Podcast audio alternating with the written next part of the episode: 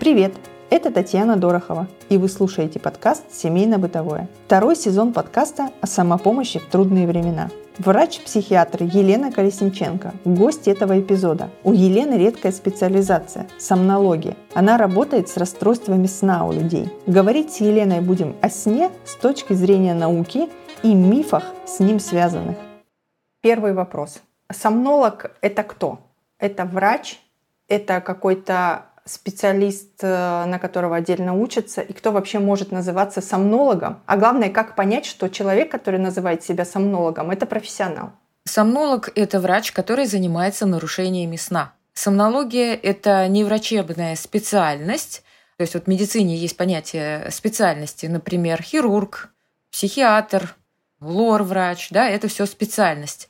А специализация – это более узкая направленность деятельности врача. В частности, такой специализацией является сомнология. А, ну, например, а, если мы со специальностью и специализацией возьмем врача-уролога, да, вот его специальностью будет урология, а специализацией, например, может быть андрология. И он пишет, что он специалист, врач, уролог, андролог. То же самое, например, можно посмотреть на мои Регалии, да, я врач, психотерапевт, психиатр, сомнолог. То есть психиатрия – это моя специальность, а сомнология – специализация. Сомнология – медицинская отрасль, изучающая расстройство сна. То есть то, что с человеком происходит во сне, что нарушается и как с этим работать, и как человеку с этим помочь. Елена, скажите, а сомнология – это специализация только для психиатров или какие-то другие врачи тоже могут быть сомнологами? Все врачи, по идее, могут быть сомнологами. И на самом деле, конечно, далеко не все психиатры являются специалистами более узкими э, по расстройствам сна. В большей степени сомнологами являются врачи терапевты, врачи-кардиологи, очень много пульмонологов, которые занимаются расстройствами сна, лор, специалисты, неврологи, сомнологи и психиатры тоже могут. Но, как э, говорит наш, скажем так, ведущий сомнолог российский Роман Вячеславович Бузунов, каждому врачу будет полезно знать, что с его пациентом происходит во сне. Поэтому тут ограничений по специальности нет. Классная фраза, мне нравится. А скажите, почему вас лично заинтересовала сомнология? Если уж э, вы говорите о том, что далеко не все психиатры интересуются этим направлением, а что вас заинтересовало? Почему вы пошли в эту узкую область? Ну, может быть, просто не все психиатры обучаются на сомнолога, а интересуются, конечно, все психиатры. И мой интерес вырос из моей основной специальности, потому что я работаю с людьми, которые страдают тревожными расстройствами, депрессией, и я часто вижу именно нарушение сна. И тех знаний, которые я получила в ВУЗе, например, или обучаясь на психиатра, на психотерапевта, мне было недостаточно, мне их не хватало, поэтому я прошла еще обучение по сомнологии для того, чтобы действительно разбираться и помогать. И в связи с тем, что здесь речь идет о такой молодой специализации – и молодая наука сомнологии, и, в принципе, только в прошлом столетии появилась возможность изучать сон объективно а, с момента появления полисомнографии. До этого были только самоотчеты, поэтому, конечно, в объективизации данных о сне речи не шло. И а, сейчас это очень интересная отрасль, которая меня заинтересовала, и надеюсь, что и дальше мой интерес будет все больше и больше только расти в этом направлении. Это помогает вам в работе с пациентами? Несомненно, конечно. Ну, то есть у вас есть такой некий еще дополнительный инструмент э, для того, чтобы помочь пациентам с тревожными расстройствами, которые наверняка влияют на сон, если я не ошибаюсь, или наоборот. Да, конечно. Во-первых, тревога является главным врагом сна. Это первое. И второе, то, что и это научно уже подтверждено, улучшение качества сна у пациентов с тревожными расстройствами улучшает общее психическое состояние, то есть снижает уровень тревожности. Второй сезон нашего подкаста посвящен вопросам самопомощи. Как обычный человек, который чувствует какую-то общую фоновую тревогу, который из-за пандемии, из-за сложного прошлого года или, может быть, из-за каких-то личных своих проблем чувствует себя нехорошо, эмоционально подавленным, уставшим, не выспавшимся, как он может себе помочь. И мы собрали от наших слушателей вопросы, которые их интересуют в отношении сна. И я бы хотела несколько вопросов, которые мы выбрали, задать вам сегодня и поговорить, о чем они вообще говорят. И первый вопрос нашей слушательницы Екатерины. Очень он мне откликнулся, потому что она пишет, дословно, мне требуется слишком много часов сна для хорошего самочувствия и уточняет 8-9 и спрашивает нас, как чувствовать себя отдохнувшей за меньшее количество сна. И мне хочется Екатерину обнять и сказать, это нормальное количество сна. И классно, что ты можешь спать 8-9 часов, если можешь. И спи, пожалуйста, при каждом удобном случае. Но э, тут я еще хочу поговорить про какую-то довольно распространенную идею о том, что человеку нужно спать все меньше.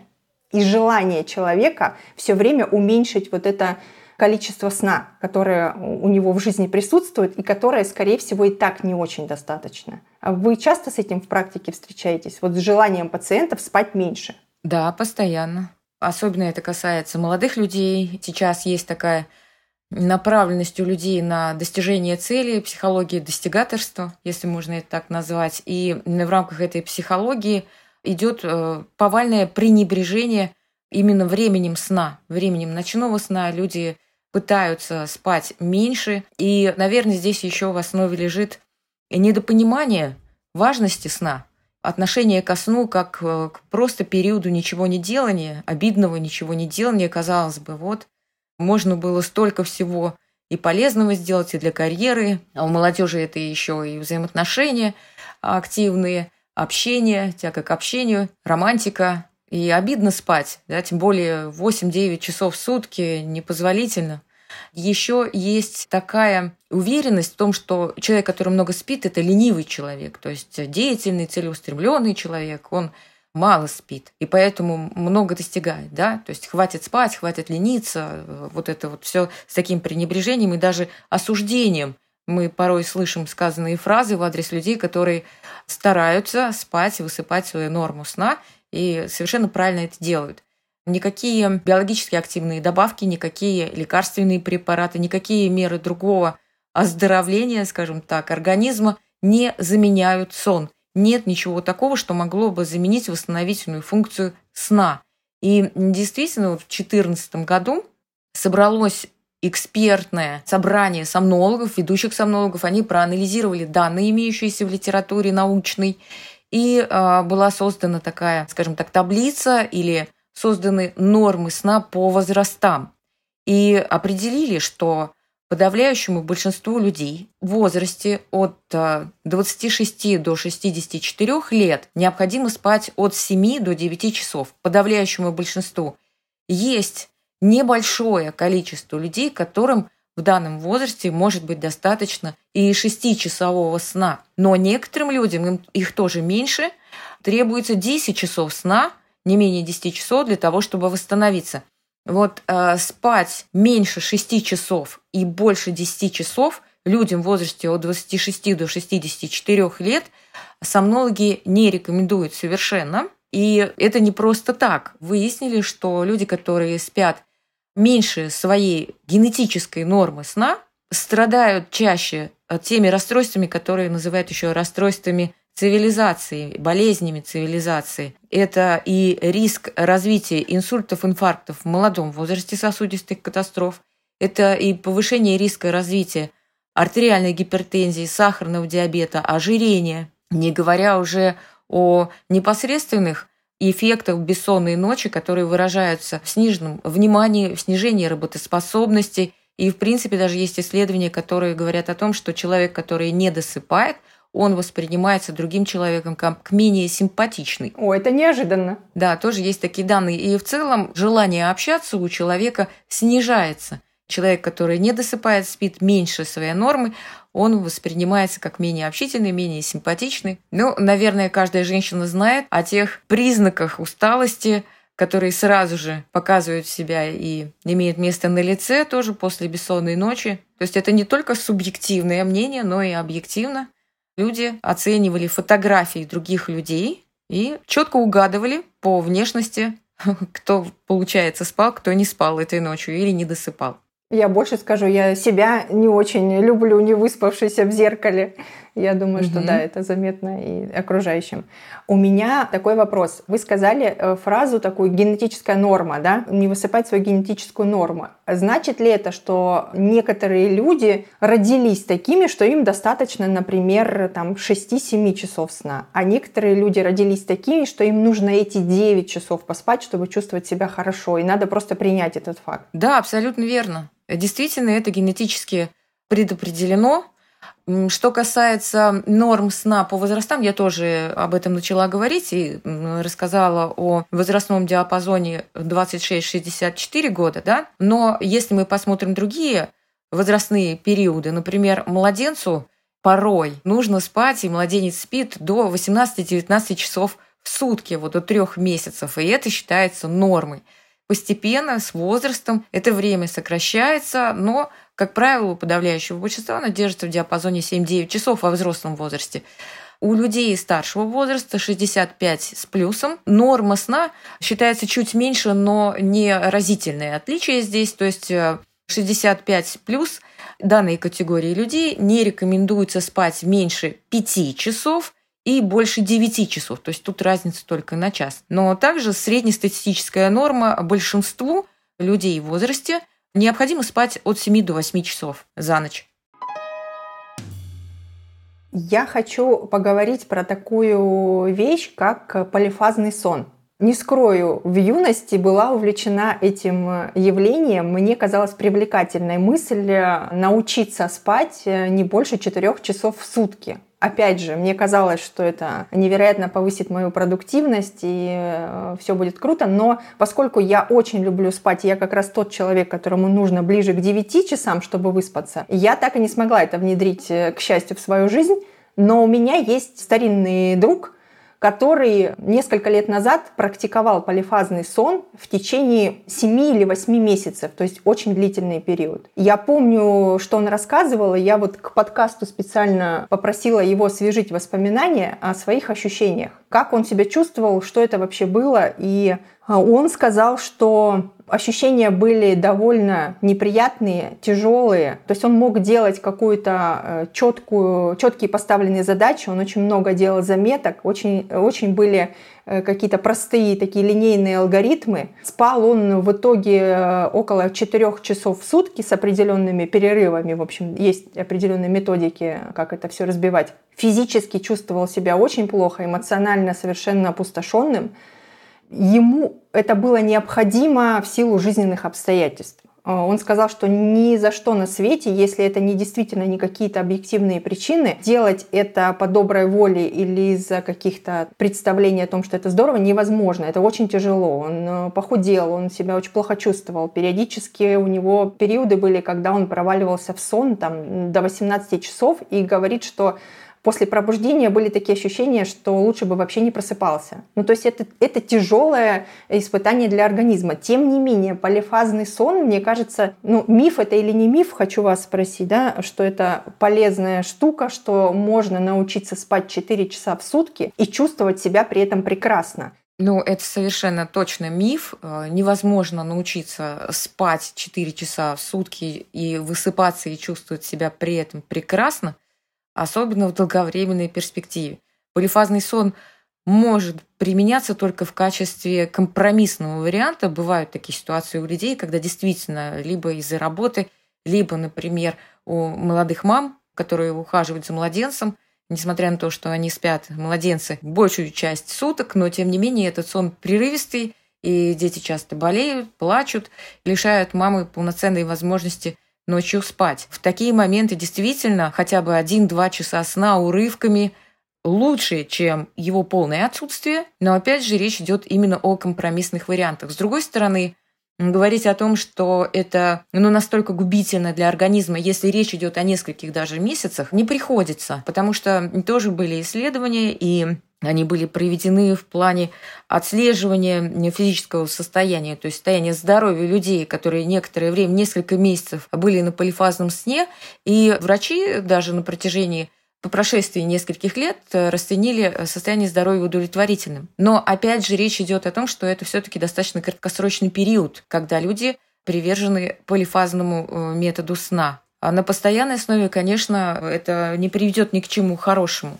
Мне кажется, эта идея подогревается какими-то биографиями людей, да, которые, например, э, утверждают или говорят, и, и это, наверное, правда, что им хватает буквально нескольких часов э, сна в сутки. И они живут так длительный период, несколько лет, иногда говорят, что там всю взрослую осознанную жизнь.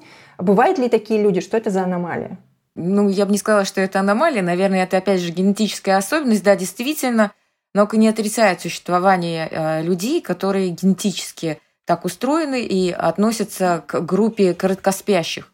Но эта группа очень малочисленная. И я не думаю, что даже кто-либо, кто э, будет слушать этот подкаст, относится именно к этой группе лиц, которые могут высыпаться за 4 часа и чувствовать себя превосходно, и это действительно так и, как я уже сказала, в связи с тем, что это генетически предопределено, то, как правило, у людей, которые действительно могут высыпаться за 4 часа, их родственники, кто-то из ближайших родственников, мама, папа, дедушки, бабушки, тоже демонстрировали такую уникальную особенность, мало спали. Что касается биографии, на которые опираются адепты полифазного сна, как правило, сюда относят э, Наполеона, вот как раз, который за 4 часа сна высыпался якобы, Теслу, известных э, людей, прославивших себя тем или иным образом. Но, опять же, напомню тот факт, о котором я упомянула, что объективная оценка сна стала доступна только в прошлом столетии, в середине прошлого столетия. До этого и длительность сна, другие характеристики сна оценивались исключительно по самоотчетам. Поэтому, возможно, Наполеон – думал, что он спит 4 часа, или, может быть, хотел, так сказать, или кто-то из его генералов разнес такую весть и так далее. То есть мы не можем со стопроцентной вероятностью утверждать, что действительно эти люди спали 4 часа в сутки и себя прекрасно чувствовали. Угу. Ну, то есть э, такое может быть, это генетически обусловлено. Если ты не родился человеком, которому достаточно 4 часа э, сна и хорошо себя при этом чувствуешь, не стоит к этому стремиться. Абсолютно. Когда вы говорили про нормы сна, вы отметили еще верхнюю э, планку, да, то есть спать меньше нормы, но и, и спать больше нормы тоже не очень хорошо. Почему? Да, это действительно так, потому что, опять же, были проведены исследования, которые заметили, что те люди, которые спят 10 э, часов и больше, это не касается, естественно, людей до 25 лет, потому что, например, 25, 18, 17-летний им может э, действительно пока еще быть необходимым более продолжительный сон, который длится 10-11 часов, и это для людей такого возраста нормально. А вот уже начиная с 26 и старше, сон длительностью более 10 часов, как правило, сопровождается тоже некими фактами стороны здоровья, которые указывают на наличие болезни или предболезнь. Ну, сказать, что более продолжительный сон вреден для здоровья, наверное, будет неправильным – но, тем не менее, уже сама потребность организма в том, что ему нужно больше спать, должна насторожить. Потому что это действительно может быть связано с тем, что недостаточно нормального времени сна для восстановления.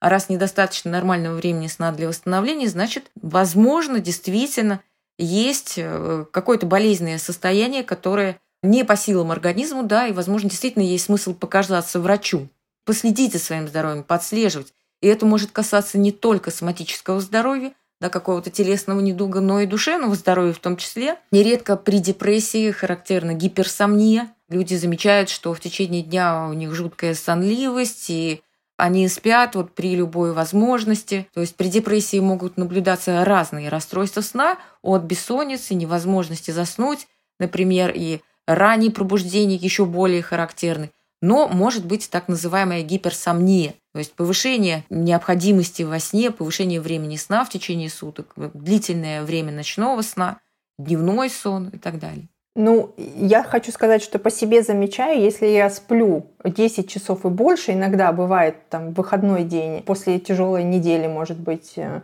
то я просыпаюсь, э, и у меня болит голова. То есть я себя плохо чувствую, несмотря на то, что я должна вроде бы выспаться лучше, чем, чем за 7-8 часов.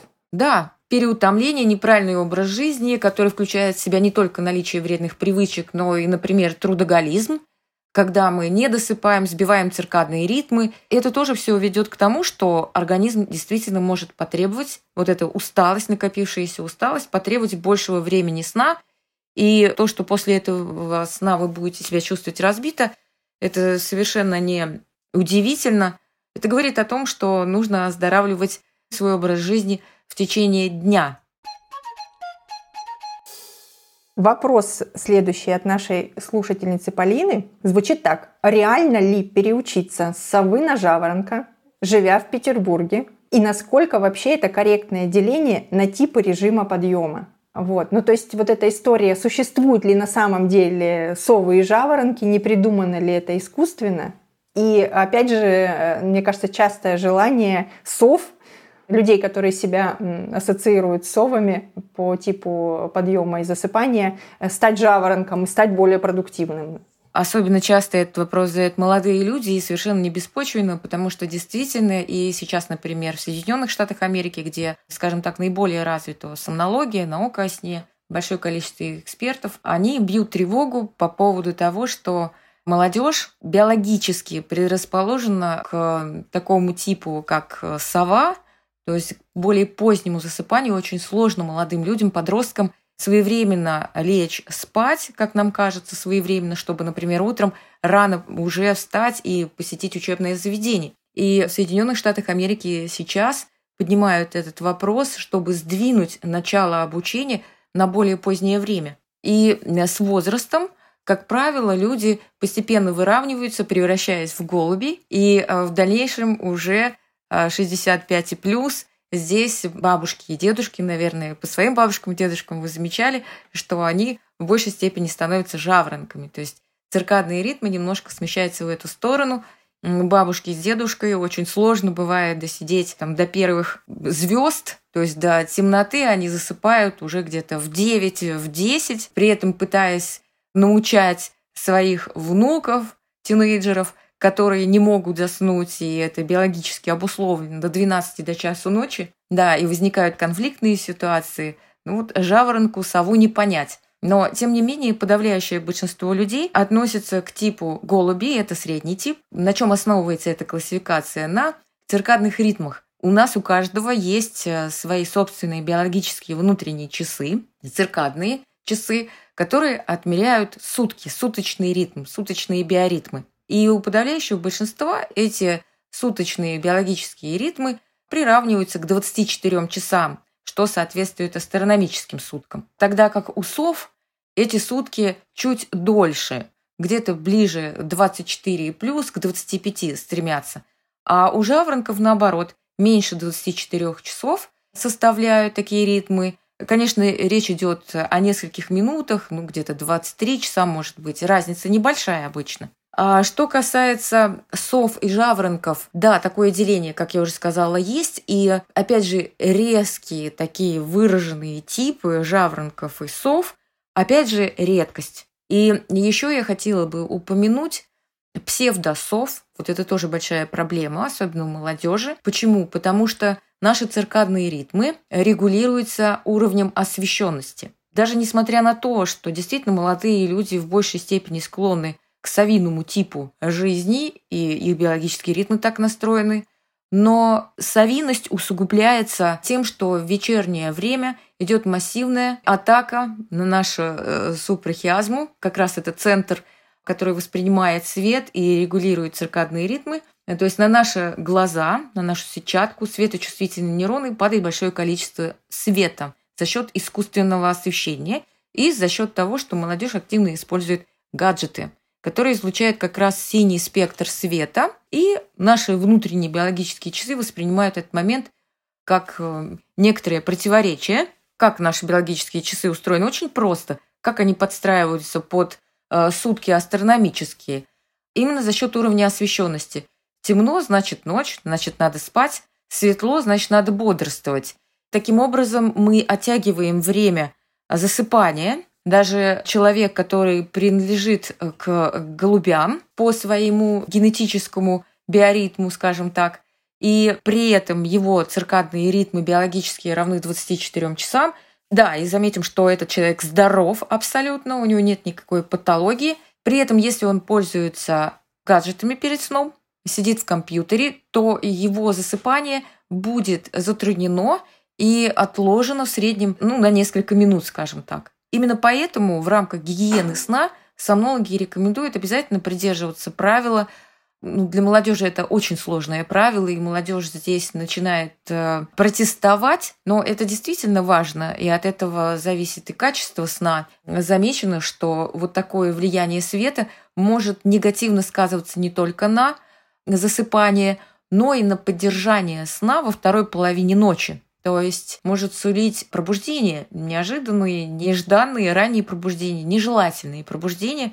раньше желаемого времени, если человек вечером, а в течение часа, последнего часа перед сном, сидит в телефоне и опять же облучается гаджетами именно свою сетчатку. Сетчатка улавливает синий спектр света. Рекомендация в рамках гигиены сна хотя бы за полчаса до сна откладывать, убирать гаджеты, смартфоны, планшеты, ноутбуки, компьютеры, перестать пользоваться этими гаджетами. Для тех, кому совсем трудно перестать пользоваться гаджетами перед сном, поможет ли сейчас есть такая опция на смартфонах ночной режим, темный экран и э, белый текст? Или это обман такой, самообман?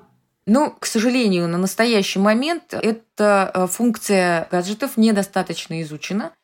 Да, есть даже экраны специальные, которые якобы не пропускают данный свет, но пока точных научных данных о том, что действительно эти экраны, эти функции ночного света позитивно сказываются и блокируют синий спектр излучаемого света, пока таких данных нет. Мы не можем с точностью утверждать, что действительно все эти функции выполняют то, что они заявляют. Я бы хотела вернуться к вопросу Полины про сов и жаворонок. Она уточнила такой момент, живя в Петербурге. Получается, что свет экранов и искусственное освещение у нас очень смещается на вечер. Но когда мы просыпаемся большую часть года, а, огромную часть года, за окном у нас темнота. То есть в то время, когда ожидаешь видеть солнце и свет, ты видишь темноту. Возвращаясь вечером опять же, в темноте ты начинаешь включать искусственное освещение. Как себя защитить в этих условиях? Как помочь себе, кроме того, что ты выключишь гаджеты и может быть искусственное освещение, да, но при этом еще и за окном темно, и получается ты вообще все время в темноте находишься, но при этом свет так же важен, как и его отсутствие в определенное время суток. Да, несомненно, вы абсолютно правы, и для северных регионов это большая проблема, в том числе и социальная, потому что вот эти полярные ночи или полярный день, все это сбивает нашу циркадную систему и приводит как к нарушениям сна, и в том числе является одной из причин развития депрессивных состояний. Причиной может быть сонливости в течение дня, опять же таки из-за того, что дезинформируется наша циркадная система – Поэтому здесь, конечно, нам нужно принять этот факт и пытаться обмануть свой организм, применяя световые методики. Если, например, на улице светло, когда необходимо спать, вот те самые белые ночи питерские известные, да, или мне пишут об этом часто не только жители Санкт-Петербурга, но и, например, Мурманск тоже страдает такой же проблемой. Так вот, ночью, когда должно быть темно, но на улице свет, помогут э, шторы blackout. Есть такие шторы, которые не пропускают дневной свет. Если есть проблемы, например, финансового толка или организационного, то здесь может помочь та же самая маска для сна. Это не косметическая маска имеется в виду, это имеется в виду маска, которая помещается на глаза и тем самым прерывается воздействие яркого дневного света – или искусственного освещения на нашу сетчатку, что позволяет выработаться естественному мелатонину, а уже мелатонин запускает циркадные ритмы на сон. Также, если, например, в условиях полярной ночи освещенности недостаточно, то существуют специальные приспособления, которые используются в рамках светотерапии, то есть э, лампы солнечного света. Есть специальные очки светотерапевтические. Это не лампы дневного света имеется в виду, то есть нет никакого смысла смотреть на яркую лампу. Это не совсем верно и правильно. У ламп солнечного света или ламп для светотерапии определенный спектр излучения, И в зависимости от спектра нужно смотреть, какой рекомендует производитель период экспозиции. Можно подобрать то, что подходит именно вам. Если есть э, стесненность в финансовых средствах, невозможно купить себе, приобрести дополнительные устройства для светотерапии, то да, наверное, все-таки нужно включать яркий свет, как только вы проснулись, чтобы организм проснулся.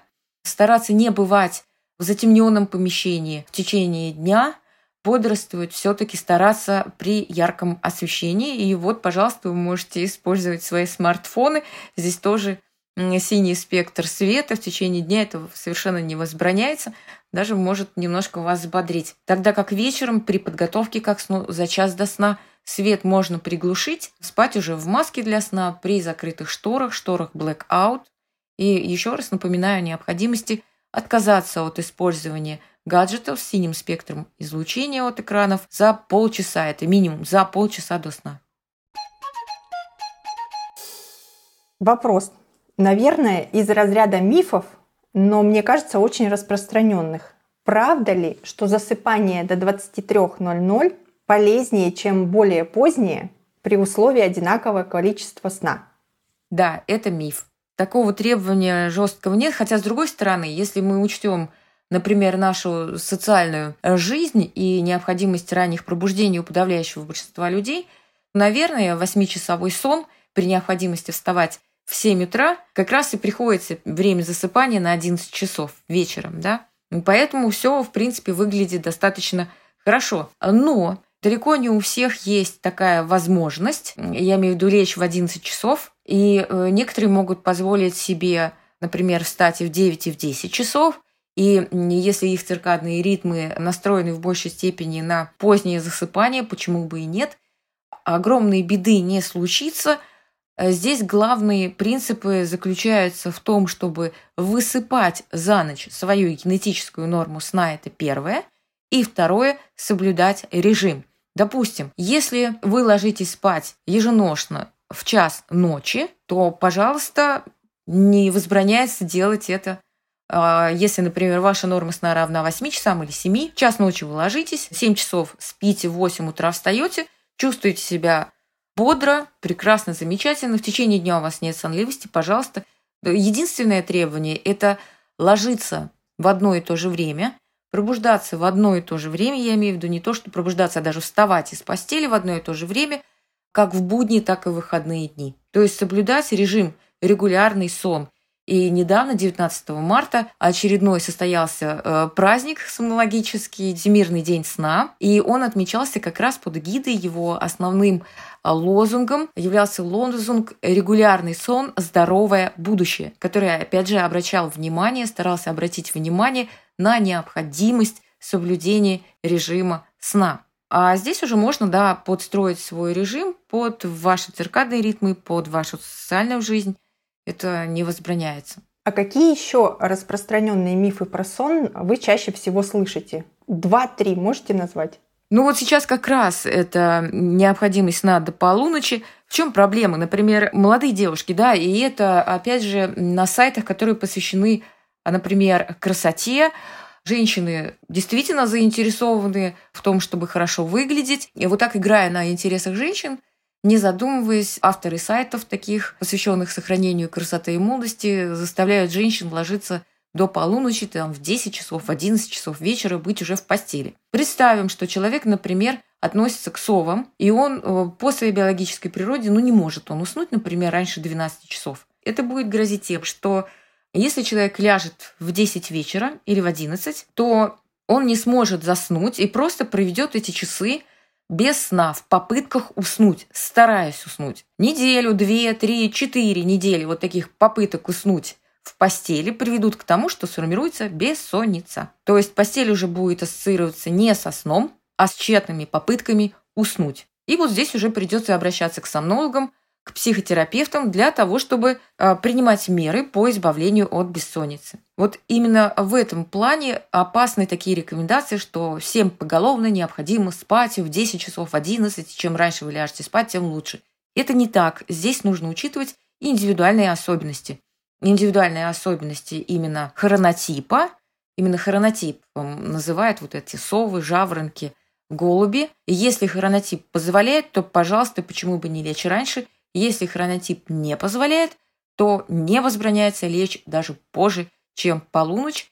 И точно так же ваши ритмы синхронизируются, все необходимые гормоны выработаются, успеют, потому что есть еще такие пугалки, что если вы не ляжете спать до полуночи, то необходимые гормоны не выработаются.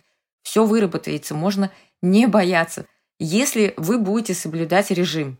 Да, организм ваш подстроится, и если вы будете изо дня в день ложиться спать после 12 в одно и то же время, ваш сон синхронизируется с вашими биоритмами. Это важный момент. И еще, что касается мифов о сне, тоже такой расхожий миф сейчас, мне кажется, набирающий все большую популярность, это ценность сна по часам. И эта таблица, ну, повсеместно. Более того, я ее обнаружила даже на образовательном сайте, где эта таблица уже даже фигурирует в школьных презентациях по здоровому образу жизни, по обществознанию, что совершенно недопустимо. Я считаю, что авторы программы преподаватели должны отслеживать эти моменты. Автором данной таблицы «Ценность сна по часам» является некий целитель, ну, фамилию афишировать не буду, но этот человек не имеет ничего общего с наукой и никаким образом не причастен к науке о сне тем более. То есть он просто ее придумал, и почему-то людям она, вероятно, понравилась и как-то так вот э, распространилась как интернет-мем. Тот, кто не знает, хотя я думаю, мало таких людей уже не знают, в чем заключается суть этой таблицы, Автор расписал ценность на по часам и написал, что если, например, ложиться... Я могу соврать, я, естественно, не заучила эту таблицу наизусть. Если, например, спать с 19 до 20 вечера, то а, час такого сна будет приравниваться к 7 часам ночного сна. Mm, сильно. А с 20 до 9 вот один час сна будет приравниваться, э, например, к 6 часам ночного сна и так дальше по убыванию. И что-то он там заявляет, что спать после трех, что ли, или четырех ночи бесполезно. То есть сон вообще бесполезен. Ну, нет такого. Каждый час сна ценен одинаково. И тем более он будет ценен, чем больше вы будете привержены к соблюдению режима сна, да, и к соблюдению своей генетической нормы сна. Это сильное заявление про ценность одного часа сна за семь. И неудивительно, что эта таблица получила широкое распространение. Как мы уже говорили, люди хотят спать меньше и высыпаться за буквально несколько часов. Это повсеместное желание.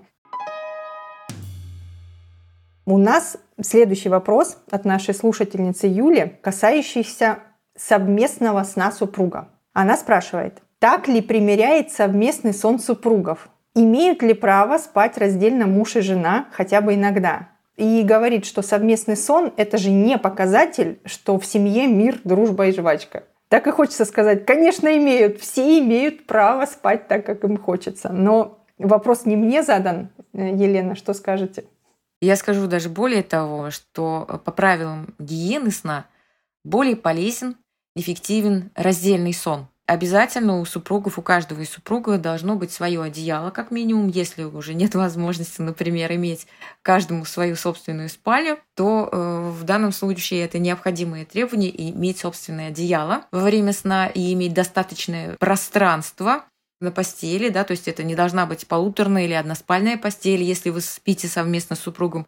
Это должна быть полноценная двухспальная постель и два разных одеяла. Я тоже сталкивалась э, с такими вопросами и сталкивалась с суевериями на этот счет. На Руси было такое суеверие, которое продолжает существовать, что совместный сон обязателен для того, чтобы супруги э, жили долго и счастливо. Я не могу комментировать суеверия, Тут каждый волен верить в то, что он хочет. Но в аспекте сна, в контексте сна, как я уже сказала, более считается такими здоровыми условиями для нормального сна раздельный сон. Хотя многие люди привыкли спать совместно. И я тоже встречаю такие запросы от людей, что мне делать, я привыкла спать с мужем, и если муж уезжает, то у меня бессонные ночи. Как мне восстановить свой сон в отсутствии мужа? Естественно, потому что возникает тревога. И что можно рекомендовать? Ну, во-первых, э, все возможные методы релаксации, которые снижают уровень тревожности и позволяют заснуть. Еще такой очень интересный метод, тоже не так давно прочитала о нем психологическое исследование, было проведено, когда супругам в разлуке рекомендовали психологи спать в футболке, которую в течение суток до этого носил супруг или супруга. И замечали, что да, действительно, вот такие методы позволяют спать спокойнее в разлуке. Так что можно использовать э, такую рекомендацию, как действительно, может быть, рядом с собой положить вещь супруга, чтобы вот этот вот привычный аромат от одежды, которую носил, например, супруг, он успокаивает. То есть здесь вопрос заключается именно в способности и необходимости расслабиться и успокоиться в разлуке. Происходит срыв шаблона, привыкли к одним условиям, которые уже вызывают успокоение, расслабление и переход ко сну. А здесь наоборот, то есть э, возникает некий аналог эффекта первой ночи, когда получается, что мы спим в непривычных условиях. Это абсолютно нормально. У любого человека в непривычных для сна условиях будут возникать тревожность и проблемы с засыпанием. Сон будет более поверхностным и тревожным. Это эволюционно обусловлено. Мы не можем спать там, где нам не все знакомо, там, где нам тревожно. Это нормально. Если бы у нас была обратная способность спать в, в опасных ситуациях, ну, вряд ли бы мы сегодня с вами разговаривали. Мы бы не выжили. Да, мы бы банально не выжили. Это эволюционная особенность. Поэтому пугаться таких моментов не стоит. То есть можем э, Юле сказать, что наука официально разрешает спать как вместе, так и врозь, если это комфортно э, и дает здоровый сон обоим супругам. Абсолютно точно. А следующий вопрос будет про сновидение. И сначала я хотела вас спросить, имеете ли вы какое-то отношение, ваша работа как сомнолога, к сновидениям? И если да, то что именно? Я предполагаю, что вас регулярно мучают вопросами о разгадывании снов, что это означает и так далее. Но что-то, какой-то вопрос, касающийся снов, можно ли вам задать? Если да, то какой? Ну, Сновидение, естественно, необходимая часть ночного сна, и даже те люди, которые говорят, что они не видят сновидения, они их тоже видят, просто они их не запоминают. О сновидениях можно задавать вопросы, но, конечно, в русле научной парадигмы, но не в русле суеверий. И, в частности, сомнологи не разрабатывают сонники, не разгадывают сны, не гадают по снам. Это, конечно, совершенно не научно, и прогностическая ценность э, сновидений, она не подтверждена научно.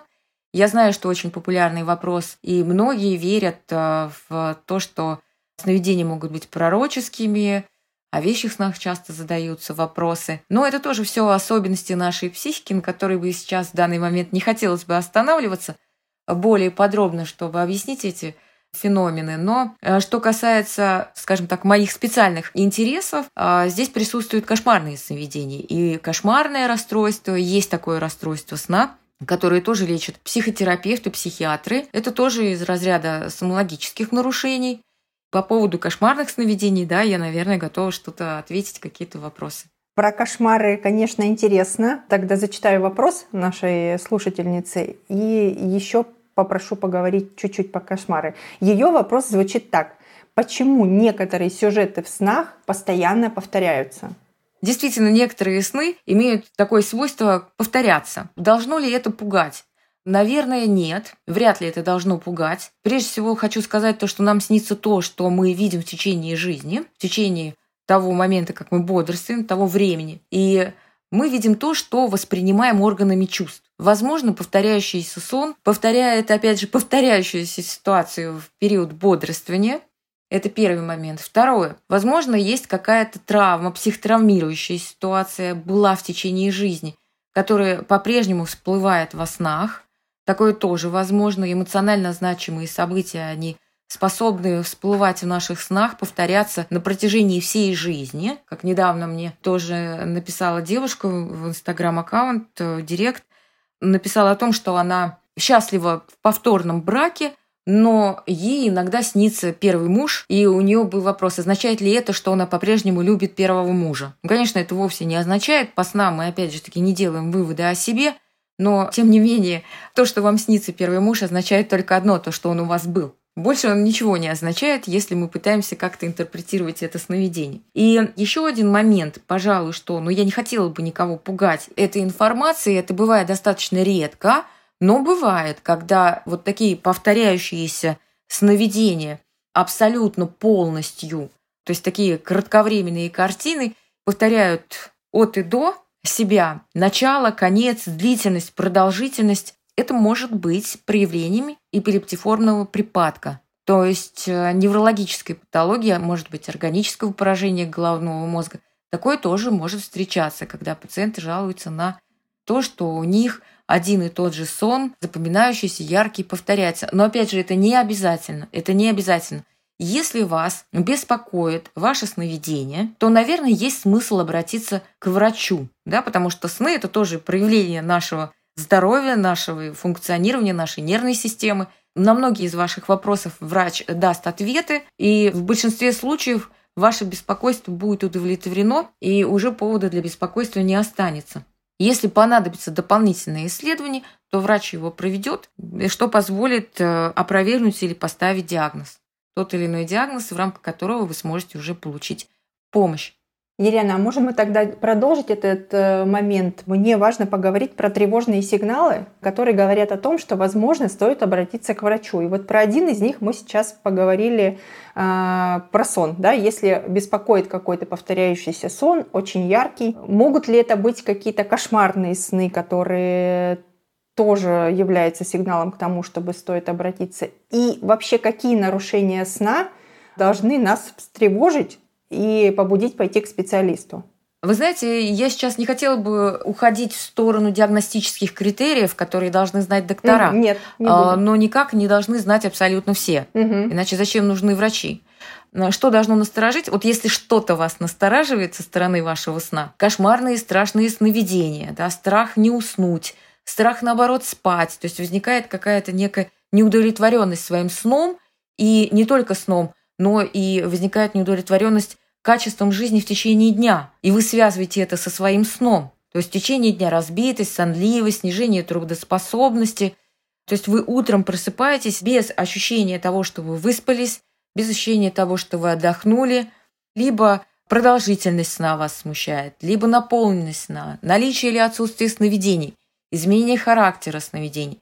Наверное, есть смысл обратиться к врачу, чтобы врач уже при детальном опросе выяснил, является ваша жалоба действительно признаком некоего расстройства сна, ну или не только сна, но и в целом расстройств стороны здоровья. Либо это проблема надуманная, откуда-то списанная с интернета. Такое тоже бывает, да, то, что человек, например, как мы уже с вами говорили о времени засыпания, когда человек считает, что он должен спать по приказу, вот все спят, ложатся спать в 11 часов, это сон красоты, я должна засыпать в 11 часов, но я не могу, значит, я чем-то больна. Это надуманная проблема. Это не будет являться признаком некоего расстройства сна. Скорее всего, здесь, напротив, это будет являться показателем того, что ваши циркадные ритмы работают нормально и не позволяют вам заснуть в 11 вечера, тогда, когда вы, например, ядерная сова.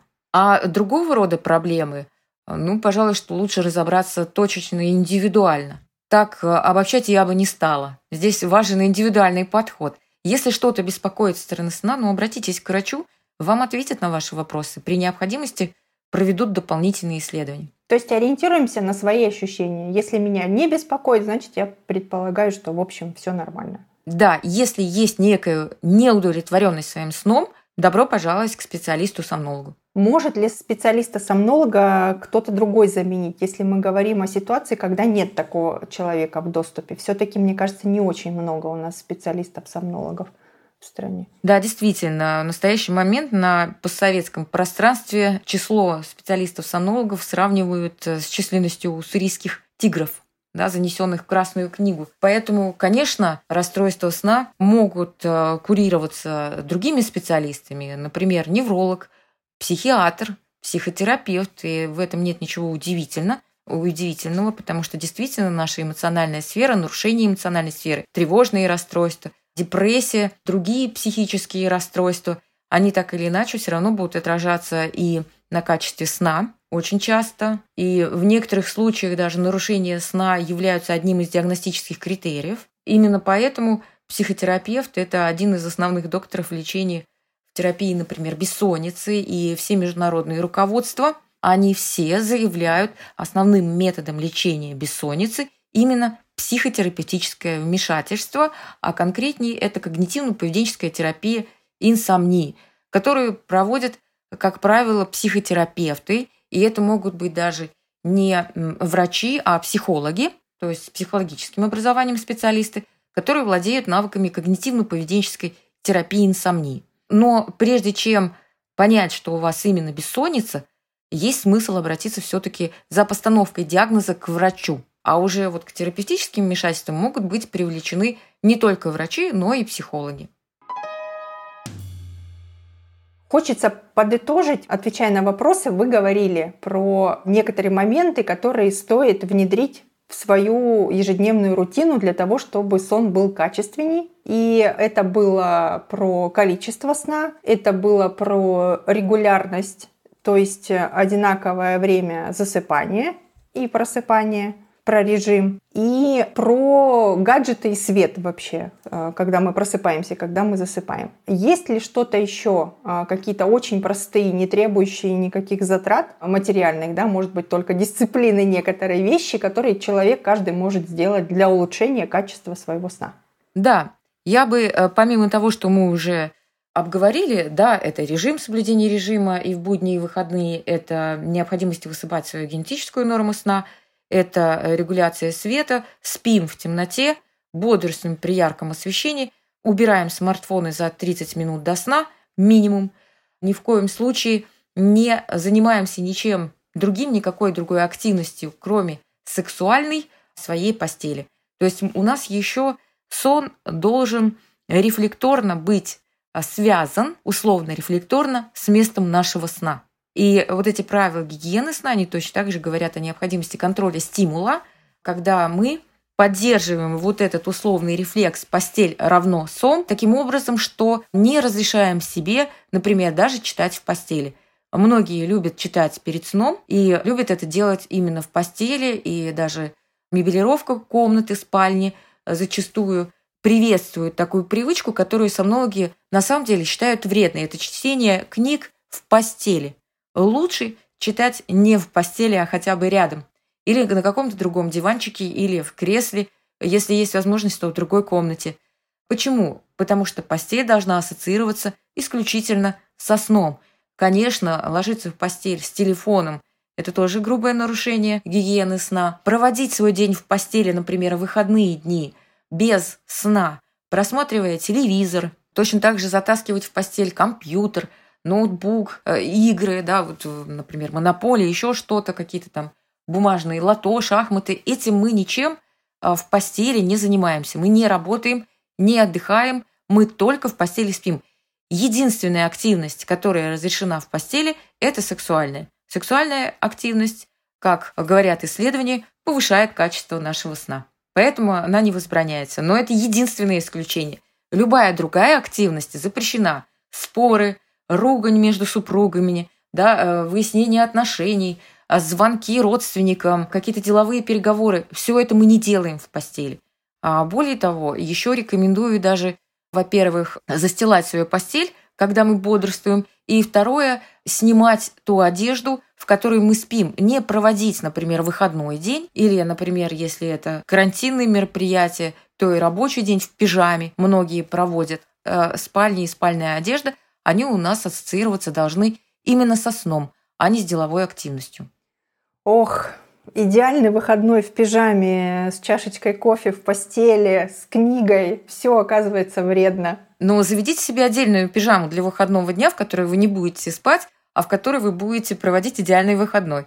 А также заведите себе отдельный диванчик выходного дня, на котором вы тоже не будете спать, а спать будете уже на своей кровати, на которой вы спите по ночам. Качественный сон, получается, это во многом про ритуалы. Какие-то повторяющиеся, соответствующие рекомендациям сомнологов и э, в течение длительного времени происходящие в жизни человека. Ну, э, ритуалы, да. Но э, ритуалы здесь в большей степени направлены на расслабление перед сном. А есть вредные ритуалы, когда, например, человек фиксируется по ипохондрическому типу на своем сне, начинает отказываться от общения – то есть мне надо все, у меня вечер, а я плохо сплю, поэтому я не иду встречаться с друзьями. все, я больше ничем не занимаюсь, выключает вся семья свет. Вот такие вычурные ритуалы, они, конечно, не нужны, не полезны. В чем могут заключаться ритуалы полезные? Как я уже сказала, отказ от гаджетов за полчаса до сна и последний час перед сном, наверное, будет полезным ритуалом посвятить именно релаксации.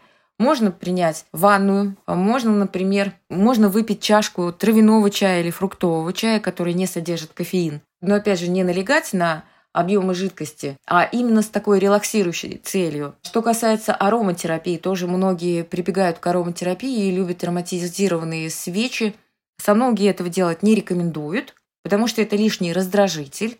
Часто даже по себе можно заметить, что если ароматические масла или какие-то благовония присутствуют э, в месте сна, на месте сна, то в дальнейшем можно проснуться с разбитостью, с головной болью, либо сон будет более поверхностным, с более частыми пробуждениями, не будет чувства удовлетворенности своим сном. Поэтому лучше избегать э, резких ароматов там, где вы спите. Но, тем не менее, например, какие-то ароматические бомбочки добавить в ванную, если вам они нравятся, вас расслабляют, то, пожалуйста, это не возбраняется. Психологические методики на расслабление, их достаточно большое количество. Это точно так же может касаться прогрессивной мышечной релаксации или других релаксационных методик. Да, такие ритуалы, они хороши.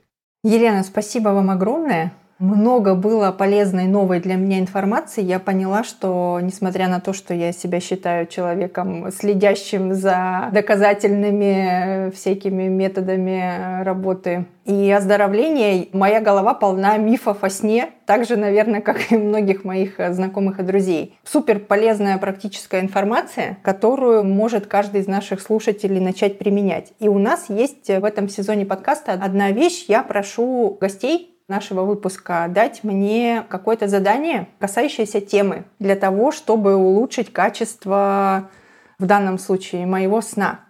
А, единственное, что я выполняю из тех рекомендаций, о которых вы говорили, это я сплю свою норму, потому что иначе я просто не могу функционировать. Но с полезными ритуалами, с гаджетами и, в общем, со всем остальным, о чем мы говорили, довольно сложно. А с чего можно мне начать свою рутинную сонную деятельность налаживать? Какой-нибудь один самый простой который меня не будет фрустрировать, самое простое задание.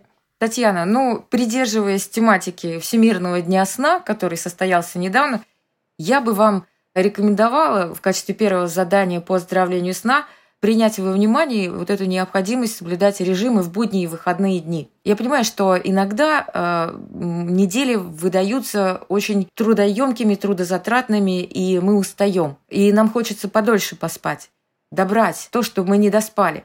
Но э, что касается таких недель, то тут не возбраняется чуть больше поспать в выходные, но не больше часа или двух от того времени, когда вы просыпаетесь в будние дни. Я думаю, что мне это по силам. Начну практиковать с завтрашнего дня и в следующем выпуске подкаста обязательно расскажу о достигнутых результатах. Еще раз благодарю. Прекрасная и полезная практическая информация. И очень рада, что вы были нашим гостем. Спасибо. Спасибо, Татьяна. Я тоже вас благодарю за приглашение и хочу пожелать и вам, и слушателям подкаста здорового, спокойного сна. О да, всем здорового сна. Друзья, Елена ведет очень полезный блог в Инстаграм, где пишет о доказательных методах лечения бессонницы, тревоги и нарушениях сна. Ссылка на него в описании эпизода. Подкаст «Семейно-бытовое» делают сотрудники благотворительного фонда «Теплый дом». Фонд помогает петербургским семьям с детьми, попавшим в кризисную ситуацию. Мы не государственная организация и помогаем благодаря вашей поддержке. Делитесь ссылкой на наш подкаст, делайте пожертвование фонду на любую комфортную вам сумму. Детали в описании эпизода.